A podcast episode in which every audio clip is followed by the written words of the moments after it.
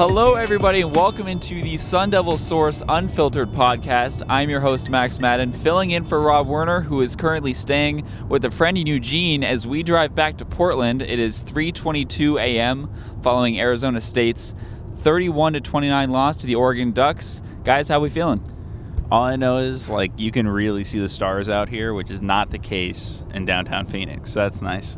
I'm feeling like we had to scrape ice off of the windshield Well- front and back. well, and when I say we, we, yes, what I really Max. mean is that our host, Max Madden, All who is Max. from the Pacific Northwest, And as a matter of fact, uh, he enjoyed getting out and using an old uh, grocery card because they didn't give us uh, scraper in the rental. Um, but yeah, we were the last people leaving the press box at Autzen Stadium. It was nice of the security guard to uh, hang out and wait for us. And uh, we have a two-hour drive, so we just decided we would have a, have a free-form conversation with you guys, talking about um, this ASU loss and, and about the season. And then I think it is important to mention that as we were leaving Autzen Stadium, uh, the security guard was nice enough to stay, but they did shut the elevators off. So we went down 15 flights of stairs at Autzen Stadium. You don't at, uh, realize three how in the high the press box is until you have to take the stairs down. It's probably the third highest press box uh, in the Pac-12 after ASU and Washington, but I guess we're probably getting off on a tangent here. Okay, anyway, getting back to the game, uh, we've spoken about this a little bit on the car ride before we started recording. I think that there are uh, really myriad moments that we could speak about in this game that really changed it. Uh, you know, the two point conversion for Frank Darby, a missed sack from Chase Lucas, uh, uh, you know, big plays from N'Keal Harry, Eno Benjamin, Justin Herbert. If, if there was one key sequence that you guys felt really impacted this game the most in a, in a game full of them, uh, which one would you pick? Um, I think ASU giving up the touchdown at the end of the first half, where Oregon went 70 some odd yards and 40 seconds, was big because the Sun Devils were not playing well in the first half. They were getting outgained by like 150 yards, and yet they had a chance to go into the locker room down a score, uh, and they couldn't do it. Couldn't keep Oregon out of the end zone. Uh, but I think the the sequence that might have been even bigger was after ASU made it 28-23, pulled within Jack five. breaking the sequences. That's right. Uh, ASU gives up the big kickoff return, and then they gave up a couple long handoffs right after that that allowed Oregon to get into field goal range and make it an eight point game, which kind of stymied some of ASU's momentum because up until that point they had been really good defensively in the second half. And it felt like once they got it down to five, if they could have gotten one more stop, got the ball back, they might have had a chance to go down the field and take the lead. Instead, when they did score, they had to go for two, and obviously they didn't get it and end up losing the game. Well, Jack, you took both of mine. So, yeah, no, th- those were obviously the two sequences. It just felt like ASU was so behind the eight ball in this game. Like, in, in the first half, even though ASU was only down by a couple touchdowns, it just felt like, like a 30 point game or something. Like, uh, Oregon had what 360 yards in the first half or almost that or something crazy and you're just like we're in the we're just like okay ASU there's no chance and then Merlin Robertson comes back into the game JJ Wilson gets jettisoned to the bench never to be seen again and like I mean probably never to be seen again and and and ASU gave up 10 chunk plays in the first half all of a sudden in the second half zero chunk plays in the third quarter, one personnel change, and it was like a totally different team. Am I wrong? Like they were stopping the run, and and um, just the passes to the running back that had been so so open earlier in the game, they weren't there anymore. And yeah, Washington still had a drive or two, but if ASU had played even remotely as close to the way it did in the second half, in the first half. This game is totally different, but as close as they came on a couple of different occasions, they just couldn't get all the way there. I think Robertson coming into the game helped solidify ASU's run defense a lot. That and then probably some halftime adjustments. Danny Gonzalez talked about how in the first half they struggled to, you know, get across the, the face of some offensive linemen, and Oregon was was burning them on some outside runs where, you know, like a guy like J.J. Wilson who hasn't played in six weeks whatever it's been, wasn't keeping containment. So those factors coming together it took away Oregon's ability to run the ball, which then it's like we talked about on the Thursday podcast. When Oregon can't run the ball, they don't have much of an offensive rhythm. They really have to rely on big plays. And the Sun Devils, even with Cam Phillips as a freshman making a start in the secondary and some other young guys back there, in the second half, did a good job preventing those things from happening. Yeah, and those are a couple guys uh, that you just talked about, Jack, that had a pretty big impact on the game today for ASU's uh, secondary. Cam Phillips, of course, making a start today, and then Evan Fields making his first start this season.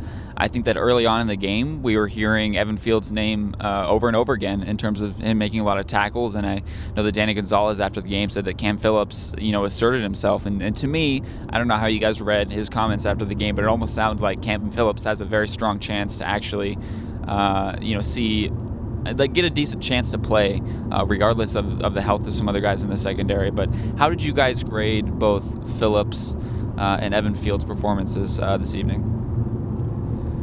So, Gonzalez's comments about Phillips were, were interesting. I, I, in my analysis that I wrote about the game, I said this was sort of like a microcosm of ASU season, and also it represented a changing of the guard it was like the dissipation of the Todd Graham era, which was so dysfunctional and bad defensively, as it was basically being replaced by Danny Gonzalez, which is so structurally solid and and well conceived in terms of what they're trying to do. They have these freshmen, six freshmen starting in the second half once they got Robertson back, and they were playing so well and then you have this senior in Wilson who's and he hasn't played in six weeks. I get it and all that, but the game really shouldn't be that slow for him, given that he's played a lot more than other guys in his career. Um, and yet it was, and and it was like, okay, ASU's to miss Renell Wren probably, but Renell Wren didn't really play all that great in a lot of games. Certainly nowhere near his his potential. And other than that, what's ASU really going to be losing from its defense? I, I think, you know, Jalen Harvey was good, but Evan Fields is probably got more potential than him. And he's not all the way there yet, but if you look at what Evan Fields did in terms of his improvement in the last few games, that sort of mirrored what improvement Jalen Harvey had early on in this season. And then you're going to get a whole offseason. You probably got a good chance to get Tyler Whiley back next year, who really didn't play under uh, uh, Todd Graham in the previous regime. He was just kind of a, a deep reserve. And and another thing that happened defensively was Jalen Bates, who was like a mainstay for them at end all season. Now all of a sudden he can't get on the field because Jermayne Lole, as a true freshman, is playing so well starting, and George Lea gets kicked out to play end, and, and, and he's operating at a pretty high level. So you have to look at this ASU defense and be like, okay, like it's a it's just a changing of the guard like i said. The, the the previous regime that is evaporating. You're seeing the last bits of it the last wispy bits of that. And that's what actually cost them in the first half. Meanwhile younger lesser experienced players to a large extent are actually performing at a really high level. So if you're asu as a fan you're like disappointed with this loss and what and what it meant for the team season and being knocked out of the race. But how can you not also look at this and be like, these guys are going to just be a lot better next year as a team, uh, you know, defensively, right? and and you know, of course, you're going to lose Manny Wilkins and probably N'Keal Harry, and you're going to lose a couple offensive linemen who are you know competent players, good starters. But if you have a defense that can that can that can buoy you, right? It it it it, it puts less of an onus on your offense. And it's Herman Edwards has been saying all season, right? What's he said? Uh, defense and run game travels. You know, Benjamin's going to be back. They're going to have four or five capable offensive line starters back. He's he's setting it up for what's going to be next year and and and beyond in a way that makes sense. I see it. I see the big picture, and I think that to me is this is this takeaway that this game was, as I said, a microcosm of the transition between the two eras. And talking about some big picture things, uh, we now know for sure that Manny Wilkins will not capture a Pac-12 title uh, as a member of, of Arizona State football program, and you know he's talked a lot in recent weeks about how important it is for him, or you know the relationship he sees between himself and the fans, and in terms of you know the perception of of him and how that all comes down to results in the end. I think that we as reporters have sort of a different look at it because we speak to him, you know, every week and, and we sort of know his personality and, and what drives him. But guys, how do you think the relationship with between the fans and Manny Wilkins will evolve over the next couple weeks and uh, you know beyond that? I think that the last couple years, especially, uh, have given Sun Devil Nation a window into kind of what drives Manny Wilkins. I think back to the Sun Bowl last year where he had the three or four turnovers and was in tears after the game. And, you know, this year after the Stanford game was holding back tears. Tonight, he fumbles late in the game and he just had his his head down and his hands on the bench. Was the last guy to leave the bench when the game ended. Uh, Aashari Crosswell, as they were walking off the field together, sort of tried to like cheer him up, uh, which you know, for Aashari Crosswell, it's easy to be a little more optimistic after this game because of a lot of the stuff Chris just said and the potential you can see in the defense. But for Manny Wilkins, like this was it. Tonight sealed and ended this whole career goal he's had to win a Pac 12 title. Um, and yet, when he was talking to the reporters after the game, um, he immediately put a lot of the onus on himself because he had some some off throws tonight. The two point conversion, I know, probably should have been reviewed, but he probably also could have made a better pass, got the ball out quicker. Ball there. should have been out a little bit quicker. Yeah. Um, but in the post game, he's also talking about next week's a big week, and we have to finish the season strong. And I'm so proud of the way that you know we fought at the end of the game. Like that was his message, and I think for ASU fans, especially two years ago, like when you're talking about Manny Wilkins' legacy, two years ago, I mean he was a guy that people just didn't like, who was standoffish with the media. You know, the kind of quarterback where you're holding your breath every time he throws it over the middle because you think it might get intercepted. And so for him to to change the perception of himself that much and I think to really help bridge this gap between you know these two coaching staffs and these two really different styles of play and go from a guy who at times last year was having to throw the ball 40 times a game for ASU to have a chance to win to this season if he's throwing it more than 20 or 25 uh, you know the, it's it's a bad thing.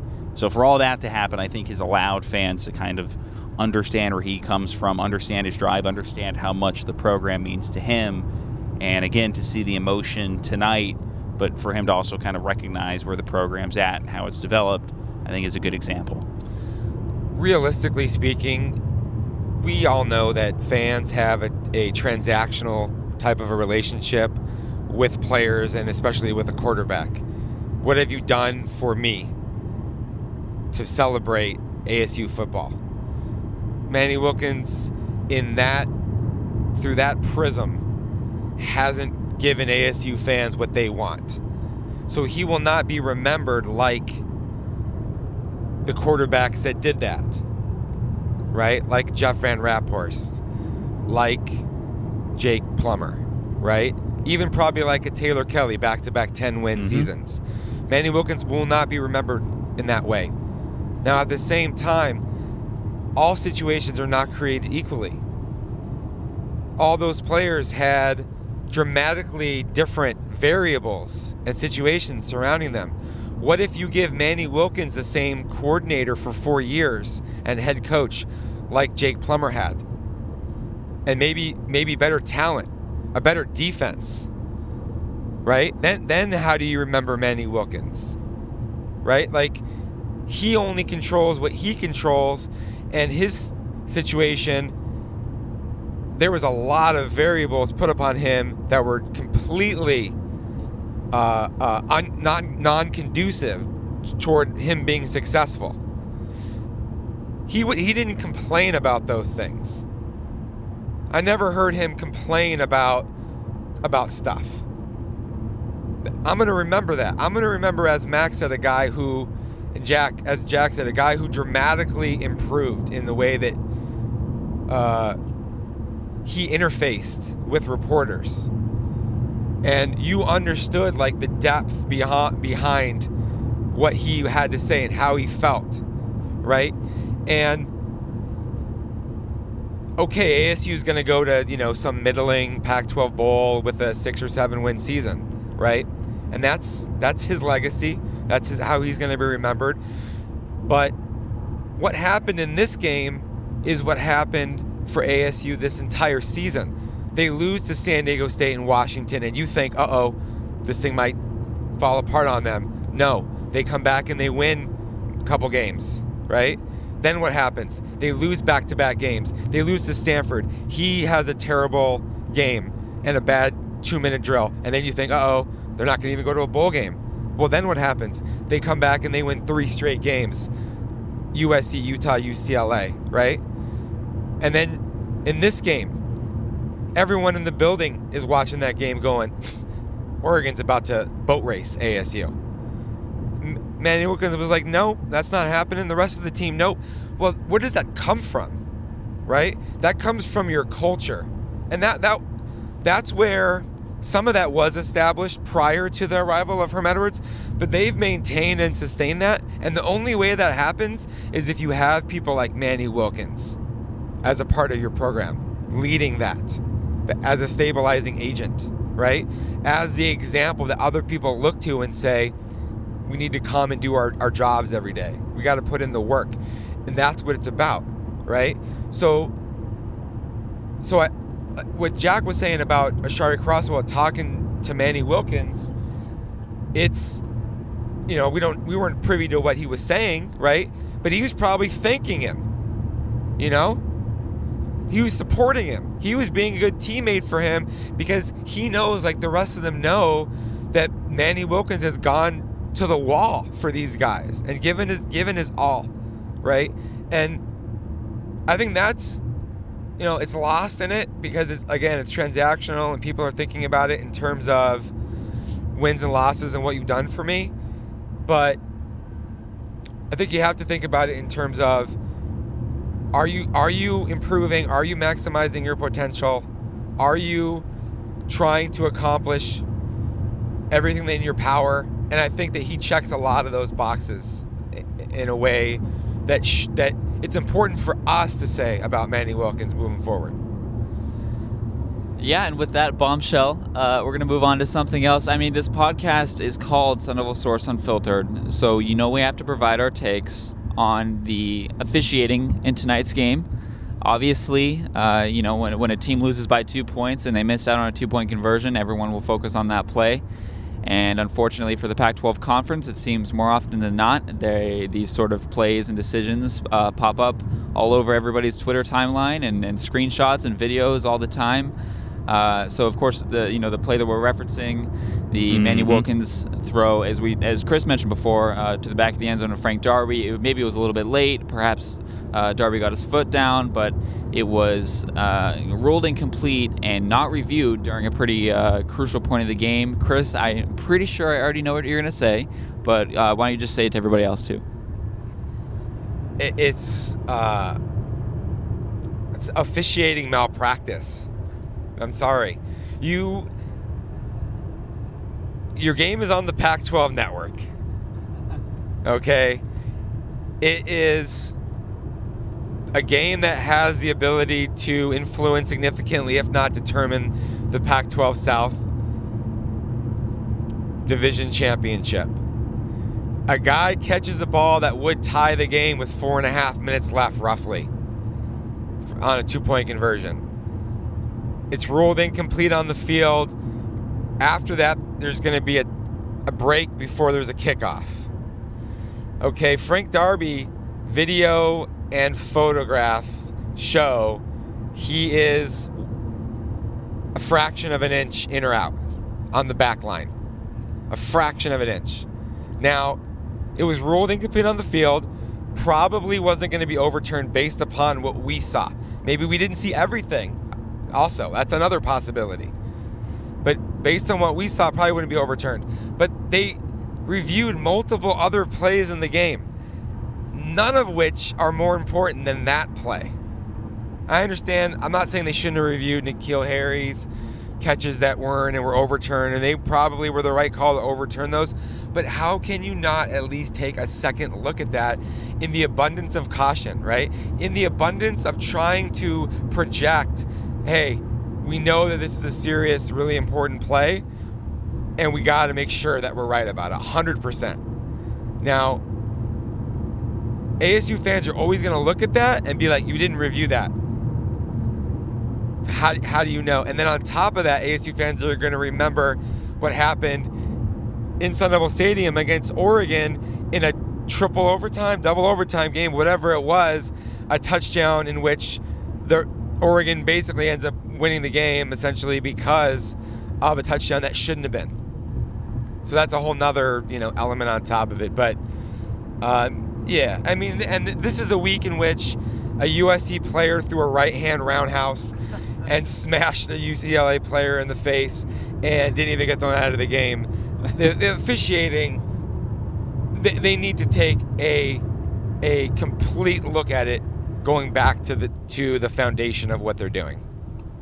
Eh, the thing for me is like how so given everything that's happened in the Pac-12 this year and the Woody Dixon thing and just the fact that people and fans have in their mind, well, we know that in the past, replay things, the replay process has been tampered with before. And I think Chris, you talked about this a couple weeks ago on the podcast. It's it's really hard. You can't allow people to lose faith in the fairness of the game. So when something like this happens, and I think I, I don't I don't think he was in bounds, and I and I don't think if they were to review it, it would have been overturned. But when something like that happens, it's going to only be natural for fans to say, well, maybe the Pac 12 wants Utah in the Pac 12 title game because Utah's ranked and it's better for the Pac 12 if Washington State plays Utah. It just allows fans to even think that way, whether it's rational or not.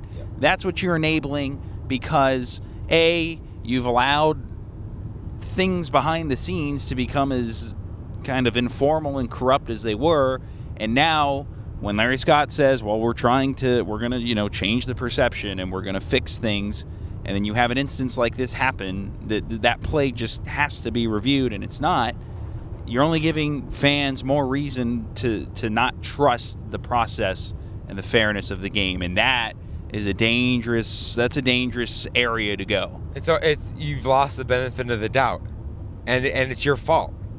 And so when that happens, the, you're you're viewed skeptically. You can't you can't fix that in a short span. It's going to take months and years of very very good officiating, which may be beyond very, their very unlikely. maybe beyond their capacity for people to to, to begin to have renewed faith in, in the Pac 12. And that is a really bad place to operate from. And that really is the, the integrity of the game and the fairness and the way that the game is perceived. That that is that is at the that is at the essence. That is one of the most important tenets of what they're doing. And they've just dropped the ball this season in a horrible way. Something that you've you've said a few times, Chris. I think possibly on the on the podcast, maybe more so behind closed doors, is that you know, Pac-12 officiating when they're making these decisions and when these these trends keep happening, it's clear that they are either corrupt or incompetent. And as Jack mentioned, you know, maybe maybe the conference. You, you don't want to sound like you're wearing a tinfoil hat, but maybe the conference does really want the Oregon, the USC, the Washington, the stronger brands in the conference to thrive because this is a, a conference that, despite they uh, you know, likes to boast all of their different championships, doesn't you know hasn't really made a serious dent in the playoff. Of course, Washington lost to Alabama. Oregon, uh, you know, was destroyed in the national title game. Uh, but it's just it's it's things like that that that that as Jack mentioned really you know lead to people losing faith uh, in the entire system. But we're gonna move on. Uh, I'm sure this is you know this is a heavy topic. uh, and it can be frustrating at times, I'm sure, for uh, fans of any team in the Pac-12 conference. But now we're going to move on to the city of Eugene. And, and what we were able to do, where, where Oh, we wow. ate, and the vibe. Uh, and, and Chris, do you have tips for ASU fans that will be coming to a game uh, in Eugene are going to Autzen? uh, you know, where to eat, what to do, how to get there, and all that. I think that everybody would love to hear it. Okay, first of all, one of the best in-game experiences, bar none, in the Pac-12. Yes. My personal favorite trips, and I've done them all numerous times, are Colorado, Utah, and Oregon. They're college environments, right? Uh, it's there's something that's more special about it to me than going to LA, uh, even really than going to Seattle. And that's a nice venue too, Husky Stadium. It's beautiful and all that stuff. Uh, it's it, it doesn't have the same feeling. The the college venues they're more intimate. The the fans are very lively and engaged. The production value is good. Um, Eugene can be a little bit tougher to get to. If you want to stay in Eugene, you got to really book your travel early. I'm talking like six months or more early, and they they there are a very limited opportunities to fly direct. Um, Hell yeah, nonstop from Phoenix now. American added a direct flight actually this year that wasn't available the last time that ASU played in Eugene. and That- it was only delayed three hours. So Yeah, well there you go. That's and so we I, I didn't get on that. You know, so we flew direct to, to Portland. Uh, you can also fly Alaska, but Alaska, which I, I think is a great airline, uh, and, and Max Madden's father works for uh, Alaska Airlines, by the way, but as a pilot, and thanks to him. But um, they, you know, you have a layover because they, they don't fly direct, so you got to you got to be in uh, Portland or or uh, Seattle, and there was just big gaps. Well, yeah, the, the real problem is, is that the Alaska has two flights. I'm pretty sure from uh, daily from Phoenix to Portland, and those two flights are like at 7:30 a.m., which I got to experience. It was wonderful, uh, or 7 p.m. Yeah. And I am experiencing that the same way uh, as we head to the airport now at 3:49 a.m. Uh, just coming back from the game, and we'll have to take that flight at 7 o'clock or 8.30 or whatever it is doesn't really matter at this point uh, because my other option is is landing in phoenix at 10.30 p.m Well, anyway, so the point is, uh, Portland's a great city. I personally think Portland's one of the most underrated cities in the country because it it's sort of like maybe a mini Seattle um, or San Francisco, but it has a great nightlife. There's there's great places to eat and drink and um, and you know some low key kind of vibes. Um, but it's a two-hour ride. So if you want to stay, if you know, if you want to do that, that's cool. If you want to stay in in uh, Eugene, just book your trip early. I like. There's a Korean restaurant, a Korean barbecue. If people who like that, Four Plus Three is the name of it. We ate there a few hours before the game, then went over. But it's a really nice tailgating setting, especially if, if it's not in November. It was a little bit chilly today for that, but the fans here are kind of used to it. But but it, it is a really great place, and and I think it's one of the top top three road trips that people should should try to take in the in the league. And as of a month ago, it now has Uber. It's also key. Um, also, Chris, six six months in advance for a hotel. I don't know what you're talking about. I got an eighty dollar room at the Campus Inn No, the night the night before, which is just No, I the was more talking about luxury. the direct flights so- than I was oh, talking yes, about the yeah. hotel. That that yeah, that you do need to do. I mean, you can unless you want to pay like twice as much money, you know, later on. I think it was like when I looked three or four months ago, it was six fifty round trip, and and uh, Portland was like three hundred dollars round trip. You know, so we you know we have four four of our staff members that came up for this trip, but um, no, but it, it is it is really a great trip, and I, I advise everybody to take it. Just you know, make your plans kind of early. And I, I should say that I had a pretty transformative experience in Portland. Of course, when we were Wow. walking around, we, uh, you know, tried to go to Starbucks and Peet's Coffee. Uh, of course, they were closed. It was around 9 p.m. when we were there. But and we went to Powell's bookstore, of course. But Chris introduced me to eating bone marrow for the first time, and that was, uh, you know, quite the different texture and experience. Scraping that off of a bone and putting it on a piece of bread, and so uh, I just, I would, I just, I feel like I had to throw it out there. It was big for me this weekend, and uh, I'm really glad that Chris is going to take the microphone for me right now. Uh, yeah. So, Port, like I said, Portland has some really good eateries. Um, we also have the, like one of the best fish tacos. oh man. Yeah. Also, the, um, the place is called Tasty and Alder. Alder and Tasty. Tasty and Alder. Tasty. Tasty and Alder. So, it's sort of like for people that are, it's like a tapas style American. For people that are familiar with Manhattan Beach Post, uh, our, our LA people, or even if you're not, and you live in the LA area, you're visiting out the beaches at some point in time, you want to go to Manhattan Beach Post and also Tasty and Alder that's in Portland. They're pretty similar. So, and now we're just way, way off track, but it's about 4 a.m. and that, that stuff can kind of happen. Yeah, because I I was wondering if, if the unfiltered portion of Sun Devil Source Unfiltered was just us getting delirious and saying stupid things, or if it was us really just sharing our just unabashed opinions about ASU athletics. Man, I like the. I Clearly, like you are the more trending form. onto the delirious side, Max. yeah, I mean, the host is supposed to sort of sharpen the conversation, not loosen, degrade the conversation there. So, can we please talk about ASU projecting forward into the Territorial Cup? All right, projecting forward, Chris, as we move on from things that I guess we don't want to talk about anymore. Uh, the food people will be happy. Yes. but- ASU moving on uh, next weekend, of course, playing in the Territorial Cup against Arizona, who I don't actually remember the final score. All I saw is that Washington State put up 69 points on them, and it was at least it was Yeah. a lot.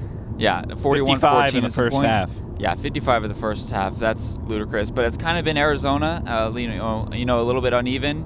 It's kind of wild to think that Washington State ripped apart Arizona, yet Arizona was able to completely stifle Oregon, uh, who looked decent uh, against ASU, of course, tonight. But guys, you know, if we can just give maybe a couple minutes each on on what we think the Territorial Cup is going to look like uh, next week. Um, I'll be very interested to see how ASU bounces back because U of A went into the game today when Utah won in the afternoon. Uh, U of A went in knowing it wasn't it was out of the Pac-12 South race, and it probably knew it was it was going to be pretty overmatched going uh, into Pullman. Um, for ASU, I think this is a.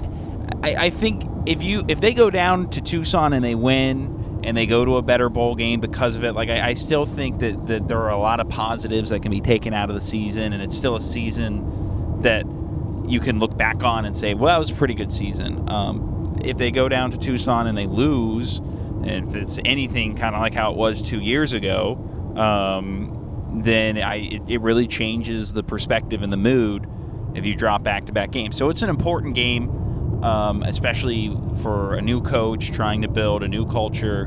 Um, look, in the first, I, I didn't think Oregon was going to be able to run the ball against ASU's front. Um, I know Merlin Robertson wasn't in in the first half, but the fact that the Ducks were able to get such good push at the line of scrimmage at any point in this game, and we talked about on the preview podcast, that was supposed to be a strength for ASU, and it had been a strength the previous couple weeks. Um, so for them to struggle there, I mean, that's what U of A does best with Khalil Tate and J.J. Taylor. Um, I think like that's going to be one of the big things to watch early, and then also to see, uh, as you referenced earlier, Max, does Cam Phillips play more? Do some of these other young guys on defense keep developing after the the second half tonight? Um, those are going to be the big things to watch for me. Even before I get into the Arizona game, I just want to say, Jack, are you like the ASU whisperer, like in the back seat? Uh, I, I, this, this, I feel like we're in, in Sun Devil Source Unfiltered, a fireside chat with Jack Harris sitting in the back. Jack, I'm just telling you right now, if your voice is demonstrably lower than ours on this podcast, uh, you might not even be able to cover the Arizona Territorial Cup game.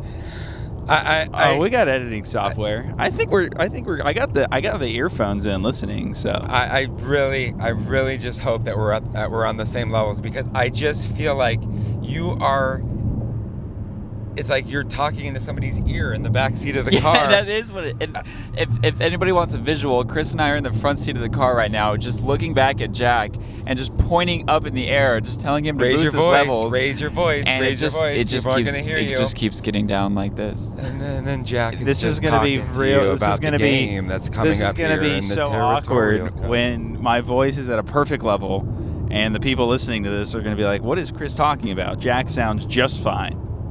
They're going to know that you're talking very quietly, even if you are at an equal level to us. Well, But we'll see. Now, shall. moving on, moving on, moving on to the game. Look, this is Herm Edwards' first rodeo in the Territorial Cup game. Yeah. Okay, this is Danny Gonzales's first time. This is most of their first time. This is half the more than half the players' first time when you look at all their young starters. Throw everything out. Throw it out. The whole season. Arizona on a 100 point pace given up against Washington State in the first half. Uh, ASU being seemingly a better team. Throw it all out. I've seen so many of these games where the worst team plays better, the worst team wins, the worst team gives a scare, the game goes totally unlike what you expect it's going to be like. It, it's the territorial cup. It's nasty, okay? People spit on each other. They throw batteries. They key your car if you got the wrong license plate, uh, you know? And there's hatred that exists. Jaelen Strong was talking mad mess No, about was- Arizona, about Washington State a week ahead of the game he was all over Twitter. Okay. tonight. like the people who have played in this game a bunch, Manny Wilkins and N'Keal Harry and the offense, some of the offensive linemen, they know. Okay, this thing is going to be intense. It doesn't matter that they're playing for the Las Vegas Bowl ver- versus the whatever they call the bowl that's in San Francisco that's been renamed Red five Box times Bowl. Yeah, the Red Box. Get your DVD video bowl. okay, it doesn't matter if that's what it is, or it may be the Sun Bowl, or maybe it's an unf- unaffiliated bowl for the team that loses. Okay, this this thing this thing matters. And Herm Edwards, even after this game tonight, he wasn't even talking about the about how intense that the rivalry is or the, the significance of this game or whatever. He was just talking about, oh, we're getting up to play another game. It's Arizona. Da, da, da. You're gonna understand after this one, Coach Herm Edwards. this thing is a different. This thing is a different animal. This is your first time as a head coach. You're what 63, 64 years old. This is your first time in a head coach in a rivalry game. You're gonna understand after this one. And if you lose this game and you end up six and six, this season will not, will be uh, to a lot of fans a pure purebred disappointment, right? Yeah. And if you win, people will be like, okay, cool, seven and five, solid, good. Winning record in the Pac-12, solid, good, done. Uh, it, this thing is really important, and the emotionality of what happened against Oregon has to be immediately turned on. And that's another thing that I'm looking to see if this team is going to do because it has throughout the whole season. This may be the toughest one to overcome yet because of uh, the, the, the the finality of that loss of the South. Yeah, I mean, like if you think back to last year, there are a lot of people going into the U of A game that were probably on the mm, fire Todd Graham Jack, you're train. you're screaming right now. that were on the fire Todd Graham train, and then after they won that game, which now they're on the Herm train. which yeah, well, no, which I mean, last year Khalil Tate gets hurt, ASU like blocks a punt, and Brandon Dawkins throws a pick. Like that game was wild. U of A. U of A helped ASU win that game as much as ASU did. I can't keep my train straight with this. Where are you going with this, Jack? But after that, like a lot of fans flipped and they're like, okay, well Todd Graham should stay another season. they flipped horses midstreams or, or trains. they flipped everything. That, but like that, that the importance of the game, I thought, was really shown off last year, and just how much that meant to people uh, going from Last year, Jack, that's every year. Well, yeah, yeah, yeah. You guys are good newer to the rivalry. This is every year, all the time. It matters. ASU needs to win. Quick, quick question for you. For who? For you, Chris. Uh, when was the last time? Because you're right. When was the last time you think the better team, like the clear clip better team, has actually won this game? Because definitely not the last two years, or at least the team that people thought was better coming in. Uh, Like 2015 was. I think I think they were kind of even I- that you got year? no. You got to go back to when ASU beat Arizona. uh, 2013. in 2013 and 2014. Uh, 2013 is when they won in Tempe. 2014 is when U of A won the Pac-12 South. They lost in and- 2014 and despite being a better team. 2013 is when they were the better team. Better team and and, they won. Yeah. Yeah. So exactly. I mean, you're going back like five years. Yeah, and that's so that that that's the point right there.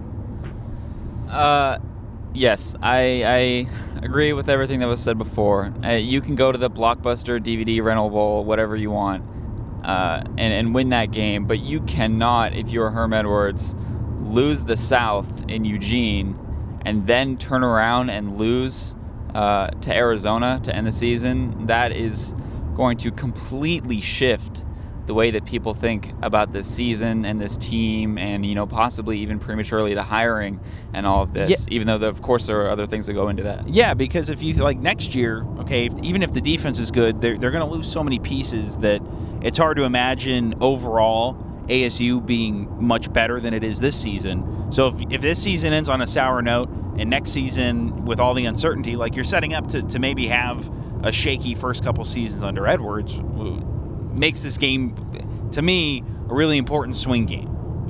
Um, you know, I, I was sort of with you guys on that earlier in the year. Like they're going to be much worse next year. I'm starting to think they might not be. I mean, it's gonna de- Yeah. it, it's gonna depend, of course, on like quarterback play if they can find somebody to be decent. But look, and also you know Cohl Cabral, he might do you know he might do a Sam Jones and and take off. But if Cohl Cabral comes back, Zach Robertson, Cohl Cabral, Steve Miller, Alex Losoya, Roy Hemsley, Eno Benjamin is one of the leading rushers in the Pac-12, if not the leading rusher by the end of the season this year. He's back. You got Kyle Williams and Frank Darby and Brandon Aiyuk. I think it could take a big jump next year. I don't know, man. I mean, they they could be, you know, if they get a quarterback who can operate and not turn the football over and be reasonably accurate and make good decisions, their defense should be better next year. I think. I I don't know, but You don't want to go into next year though with the fan base disgruntled or unhappy with how this season went. Well, yeah, and plus, you know, you you you risk, you know, you lose another game in six and six. You risk losing a lot of the goodwill in recruiting and the way the season is perceived. I think that's definitely true. I'm not taking anything away from that. Um, even though we all did predict that ASU would be somewhere between six and seven wins this season, which they kind of are. And look, they've lost close games every game. Seven points, seven points, seven points, seven points. And now what? Two points. And they've won some close games, right? They- They're pretty much.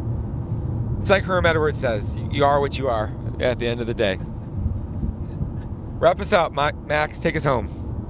Uh, well, I want to thank everybody for tuning in to this special edition of the Sun Devil Source uh, Unfiltered podcast as we drive. It is now 4:06 a.m. on our way to Portland. I have a flight to catch in a little bit, so we got to get out of here. But uh, for my site publisher Chris Karpman, uh, my good friend, coworker, and roommate Jack Harris, uh, this has been Max Madden hosting the Sun Devil Source Unfiltered podcast. Take care.